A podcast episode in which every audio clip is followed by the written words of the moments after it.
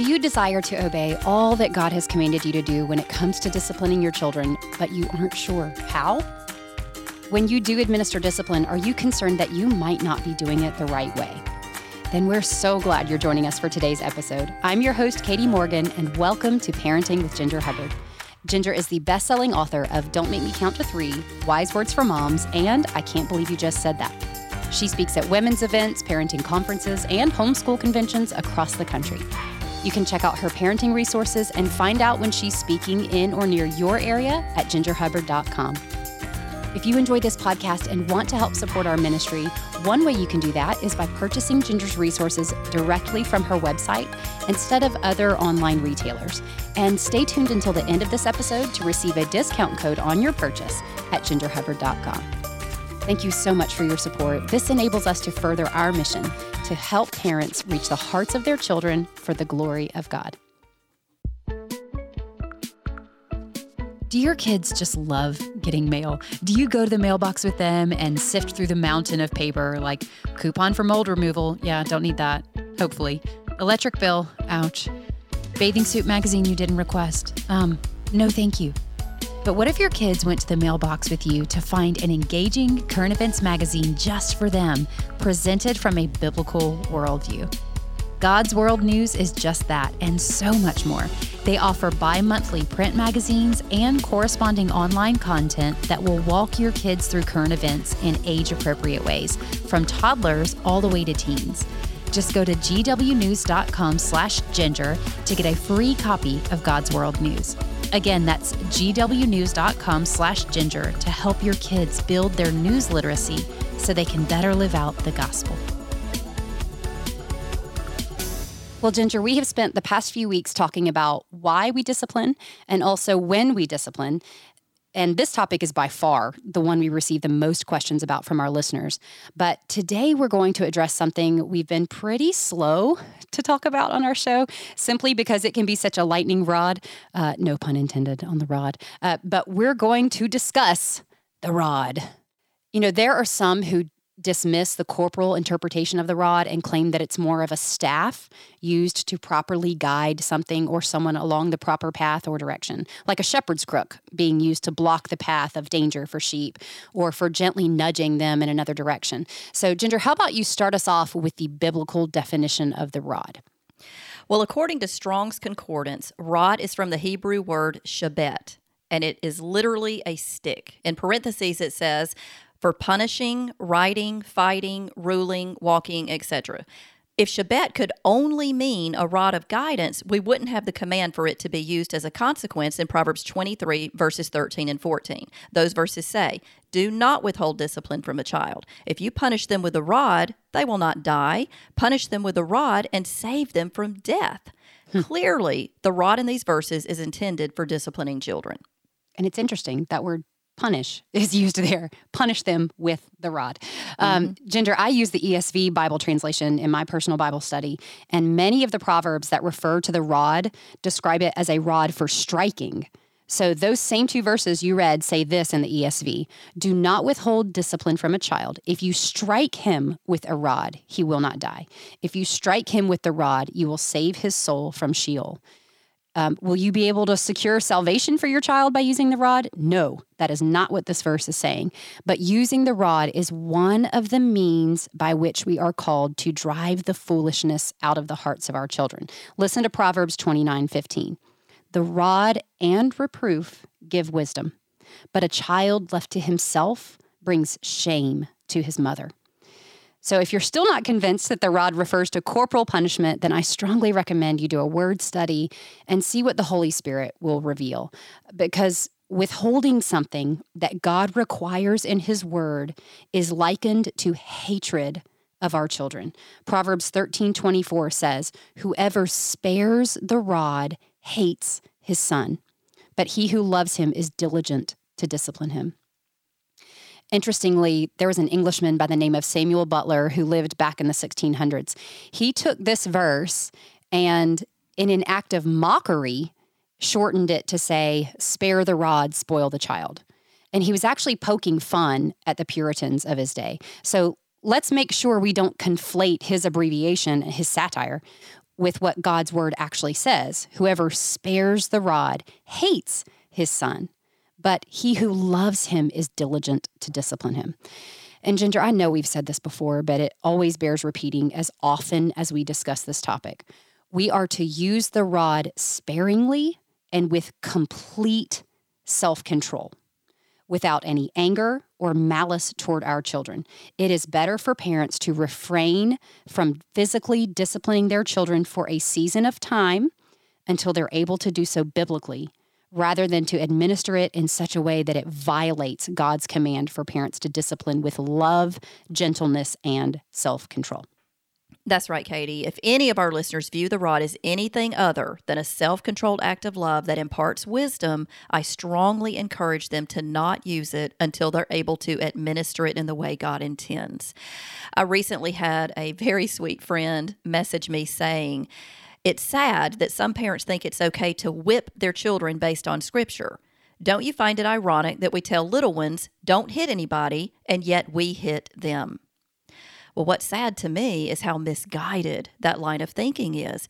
Whipping and hitting are not the same as biblically disciplining. Mm-hmm. There is a big difference between a child defiantly hitting a parent out of rebellion or a child angrily hitting another child out of selfishness versus a parent lovingly disciplining a child out of a desire to encourage wisdom over foolishness. Mm-hmm. One is a sinful reaction to a sinful motive, the other is a righteous response to a righteous motive. Can I chime in here, Ginger? We've given this example before, but if if a parent is screaming at a child to not run into a street with traffic, is mm-hmm. that the same thing as screaming at your child in anger? Those are two very different motives behind the screaming. So if we tell parents across the board, never scream, never yell at your children, it just doesn't apply. And I think that is a, a good parallel to what we're talking about here disciplining with control and love is so different from hitting our children. It has to be.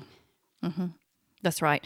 And in talking about the rod, we do have to keep in mind also that physical discipline is only part of God's plan for parents. Mm-hmm. God has given us a balanced approach for raising our kids. It involves not just careful, timely, and controlled use of physical discipline, but also faithfulness in training and instructing. As a matter of fact, Ephesians 6 4 makes it clear that if we do not follow through with God's balance of training and instructing, we will exasperate our children. That verse says, Fathers, do not exasperate your children. Instead, bring them up in the training and instruction of the Lord. If all we do is administer consequences for wrong behavior, all they learn is that there are consequences for wrong behavior. Biblical discipline is not just about getting kids to act right so that they can avoid consequences. It's about helping them understand that they are sinners in need of a Savior and motivating them to honor God with their lives by pursuing His glory over their own. That means we do more than just administer consequences. We point them to the life giving truths of the gospel. We show them wisdom for how to live in ways that please God and bring Him the glory He deserves. That wisdom is found only in His Word. So that's where we take them. The Bible contains the whole counsel of God, which gives instructions for His perfectly orchestrated balance. We implement that balance by administering God's consequences when they disobey and affirming God's promises when they obey. Hmm. When little Amy disobeys, we say, Sweetheart, it says right here in Ephesians 6 that when you disobey me, you're disobeying God. And here in Proverbs 23, it says that it's my responsibility to discipline you when you choose to disobey. And on the flip side, when little Derek chooses to obey all the way, right away, and with a happy heart, we affirm God's promises. Honey, I noticed that you put your toy down and came quickly and joyfully when I called you. It says right here in Colossians 3 that when you obey mom and dad, it pleases God. And here in Ephesians 6, it says that it will go well with you. Taking children to Scripture for both the consequences and promises of God is all part of His balance for bringing them up in the discipline, instruction, and wisdom of the Lord. God's plan for discipline is to deter children from living for self and fleshly desires, which lead to death, to living for Jesus, which leads to life. That's the balance. Mm. Romans 8, verses 5 and 6 say, Those who live according to the flesh have their mind set on what the flesh desires, but those who live in accordance with the Spirit have their mind set on what the Spirit desires. The mind governed by the flesh is death, but the mind governed by the Spirit is life and peace. So the balance is helping them understand both the consequences and the blessings of their choices. Mm. Well, on the last two episodes, we talked about why God calls parents to discipline and when to discipline. Today, we've talked about how the biblical use of the rod is a small part of God's wise and loving plan for bringing children up in the ways of the Lord. Now, let's talk about how to discipline biblically. All right, I'm just going to run through some of the guidelines I've listed in my book. Don't make me count to three. For Okay, just part. kidding. Stop right there. Uh, because I want to interject for our listeners to say if you haven't read this book, and this is an area of parenting that you're struggling to figure out, please pause this episode right now. Go to gingerhubbard.com, add Don't Make Me Count to Three to the cart, put the code parenting in before you check out so you can get 10% off, and then come back to this episode. And I promise you guys, that book changed my life. Honestly, it changed the lives of my entire family, my kids, my husband. I think even my kids' grandparents have been changed because of the principles we learned in this book and implemented in our lives. We saw what is possible when God's word is rightly applied. And I know Ginger well enough to know that this all makes her very uncomfortable because she was simply being obedient to God's direction in her life and using His words and His wisdom to write her books. But I'm just so encouraged that now generations of children have been raised with the truths of her book, not to make you feel old or anything, Ginger. yeah, you emphasize the generation. Many generations of people. but that's okay, Katy. I am old. And this generational thing, that's what's helped me to learn to accept it. It's funny because for so many years, I had young parents come up to me at events to tell me how Don't Make Me Count to Three was helping them raise their kids. Now, most of them start that conversation out by saying how their parents found the book helpful in raising them and then handed it down for raising their grandkids. Now, that makes me feel old. Have you ever been at a total loss for how to explain to your kids some of the really hard things they've seen in our culture or in the news? Sometimes I resort to distraction, like, hey, who wants ice cream? because I'm just not sure how to rightly respond. This is why I'm so excited about a new podcast that is stepping in to meet that need. The podcast is called Concurrently, and each episode is full of practical help so that we can teach our kids how to develop news literacy and biblical discernment. To find out more, visit concurrentlypodcast.com, and you can listen to new episodes of Concurrently every Wednesday wherever you get your podcasts. Okay, Ginger, give us those guidelines you have in your book for how to discipline our children. First, discuss what your child has done wrong and why it's your responsibility to discipline him. You might probe his heart by asking him questions like, Honey, was God pleased with what you did? What was wrong with what you did? And make sure he knows that you discipline him because you love him too much to allow sin to grow in his heart. Hmm. Second, guide your child in thinking through what he should have done. In 1 Corinthians 10 13, we're told that God always provides his children with a way out. He always gives them a means to escape sin. So ask your child, sweetheart, what could you have done in this situation that would have been better? That's teaching them how to think like a Christian. Give him time to think through a better way. He could have responded on his own, but if you have to, if you need to, uh, suggest a biblical alternative that sinful behavior, that's okay too. A third guideline I offer in the book is to discipline as promptly after the offense as possible. I really encourage you to not drag it out. Don't overdo reproof. Mm. That's torturous for kids. And adults. Get it over. yeah, yeah, seriously. Get it over with as quickly as possible and remind them that they have a fresh start to make a better choice next time. And then let it go. Clean slate, new start. Mm. The fourth guideline is to administer discipline in private. Remember that your goal is not to embarrass or humiliate your children, but to bring them up in the training and instruction of the Lord and point them to their need for Jesus. I think this one seems obvious, but it can get out of control when parents are caught up in the moment, especially when out in public and there's an audience. But if our goal is to reach the heart of our child, then humiliating them in a public setting, even if it's with other family members, is a mm-hmm. guaranteed way to distract them from the purpose at hand. Because instead, they're going to be so focused on how embarrassed they are that other people are watching. And if you doubt that, if you've ever done this, you see them dart their eyes to the other people who are there. And not, not that I've been guilty of this ever, um, but that's what they do. They start looking around to see who's observing this and what is their reaction. Also, I don't know who needs to hear this, but I think it's a really bad idea to tease our children with the threat of physical discipline. I heard a parent at the ball fields just the other day say to their young child, I bet Mrs. So and so has a spanking spoon in her purse.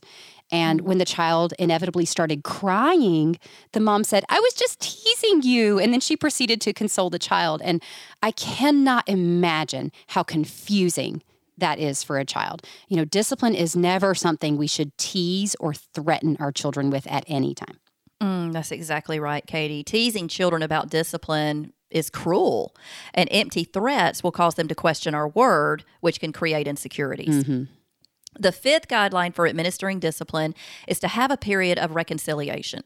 This requires the parent's forgiveness. When our children sin, we are not to hold a grudge. I once had a mom tell me after discipline, her child always wanted to hug her and for their relationship to be immediately restored. And it just broke my heart when this mom told me that she could not hug and forgive right away. Oh. She said she needed time to cool off. Oh. Y'all, we are commanded to forgive just as Jesus forgave and to forgive without delay. Mm. No matter what our children have done or how bad they've embarrassed or disrespected or hurt us, it's nothing compared to what we did to the spotless Lamb of God. Mm. It was because of our sins against Him that He suffered and died on the cross at Calvary. And in the heat of the moment, while He hung there suffering and agonizing and unbearable physical and spiritual pain, His love and forgiveness were evident in His words. He said, Father, forgive them. Mm. Jesus didn't take time to cool off. His forgiveness was instant and complete. We have no right to withhold forgiveness from our children even in the heat of the moment. Holding a grudge is sinful. Mm. Colossians 3:13 says, "Forgive as the Lord forgave you." What a holy and sacrificial example of true love that Jesus set for us that day.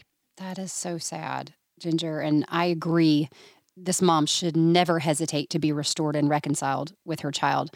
Um, but if anger and resentment are a barrier to that restoration, I think it would have been better for the mom to delay the discipline until she could get her own heart and mind right before the Lord. Otherwise, how much more damage might be done by rejecting the child's need for that affection once the discipline is done? And that's what we're after is for the restoration of the mm-hmm. relationship. Mm-hmm because mm-hmm. that's what sin creates is a division there so he the child was doing exactly what god intends through the mm-hmm. act of discipline so mm-hmm. to reject that is so damaging to them spiritually and emotionally yes it is okay ginger what's the sixth guideline require the child to make restitution now, in most cases with small children, this is simply a matter of having the child go back and practice what is right.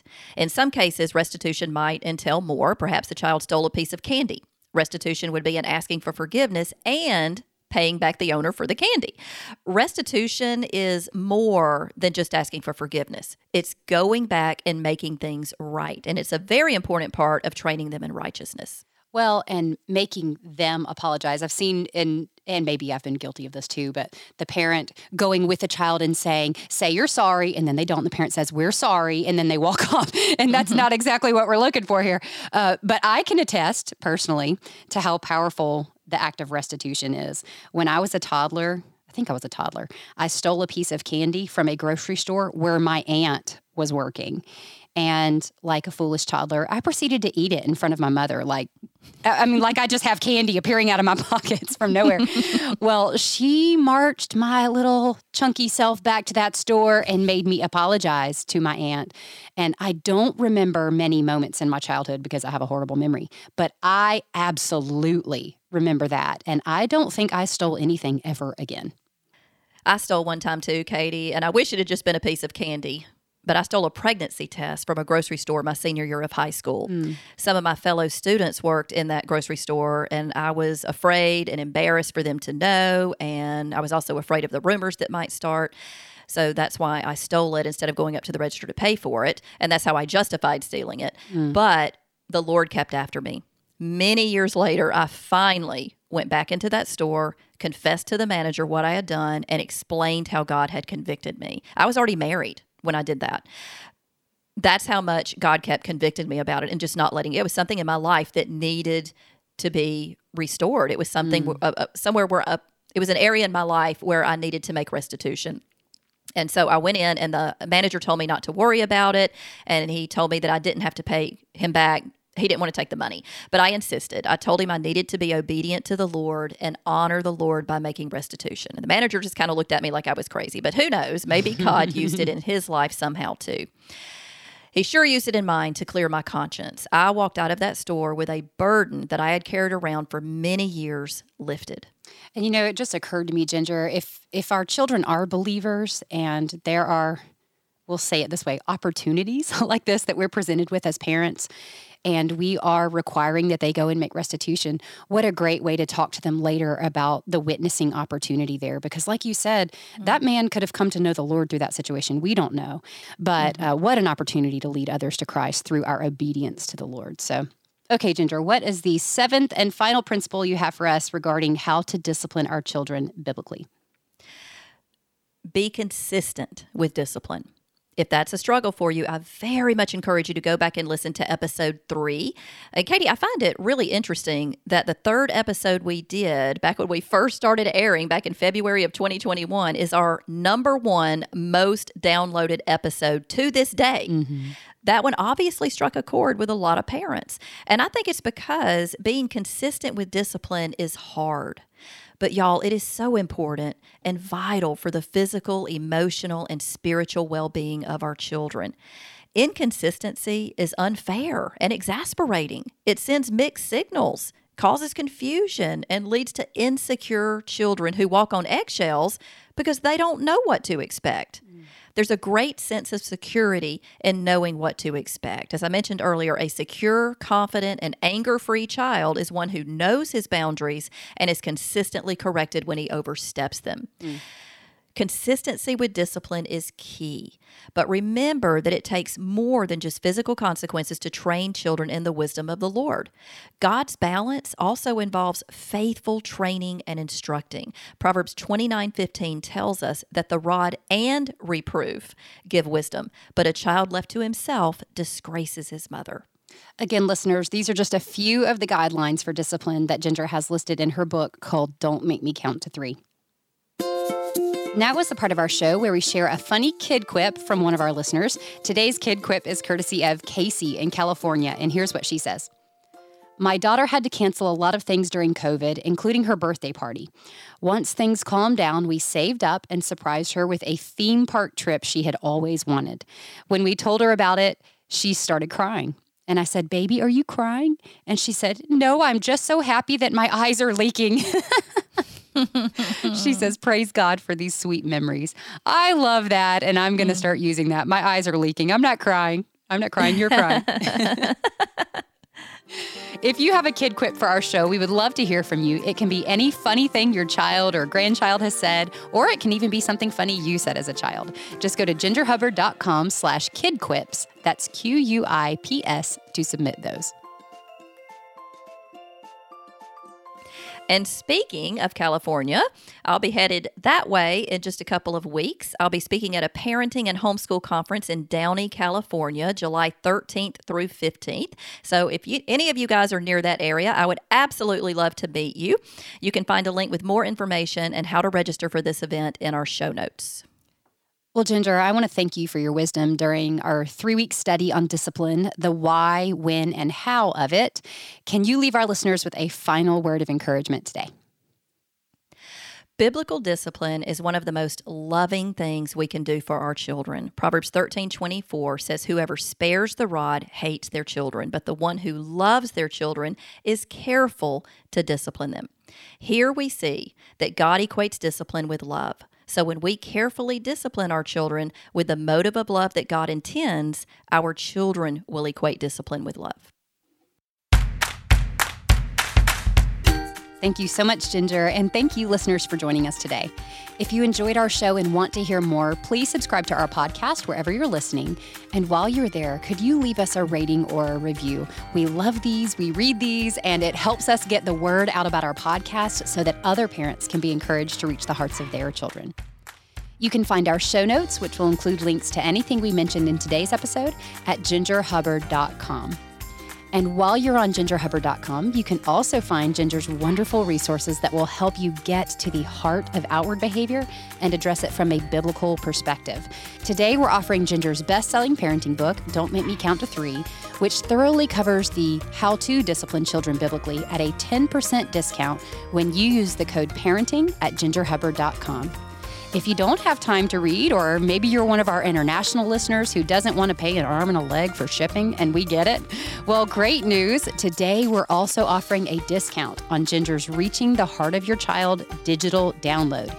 This is based on some of the same content of Ginger's book, Don't Make Me Count to Three. Uh, session one is called How to Reach the Heart of Your Child, session two is How to Give a Biblical Reproof. And session three is the biblical use of the rod. So just use the code parenting at gingerhubbard.com to get 10% off of your order. Thank you so much for joining us today. We look forward to being with you again next week. Until then, may God bless you as you seek to reach the hearts of your children for the glory of God.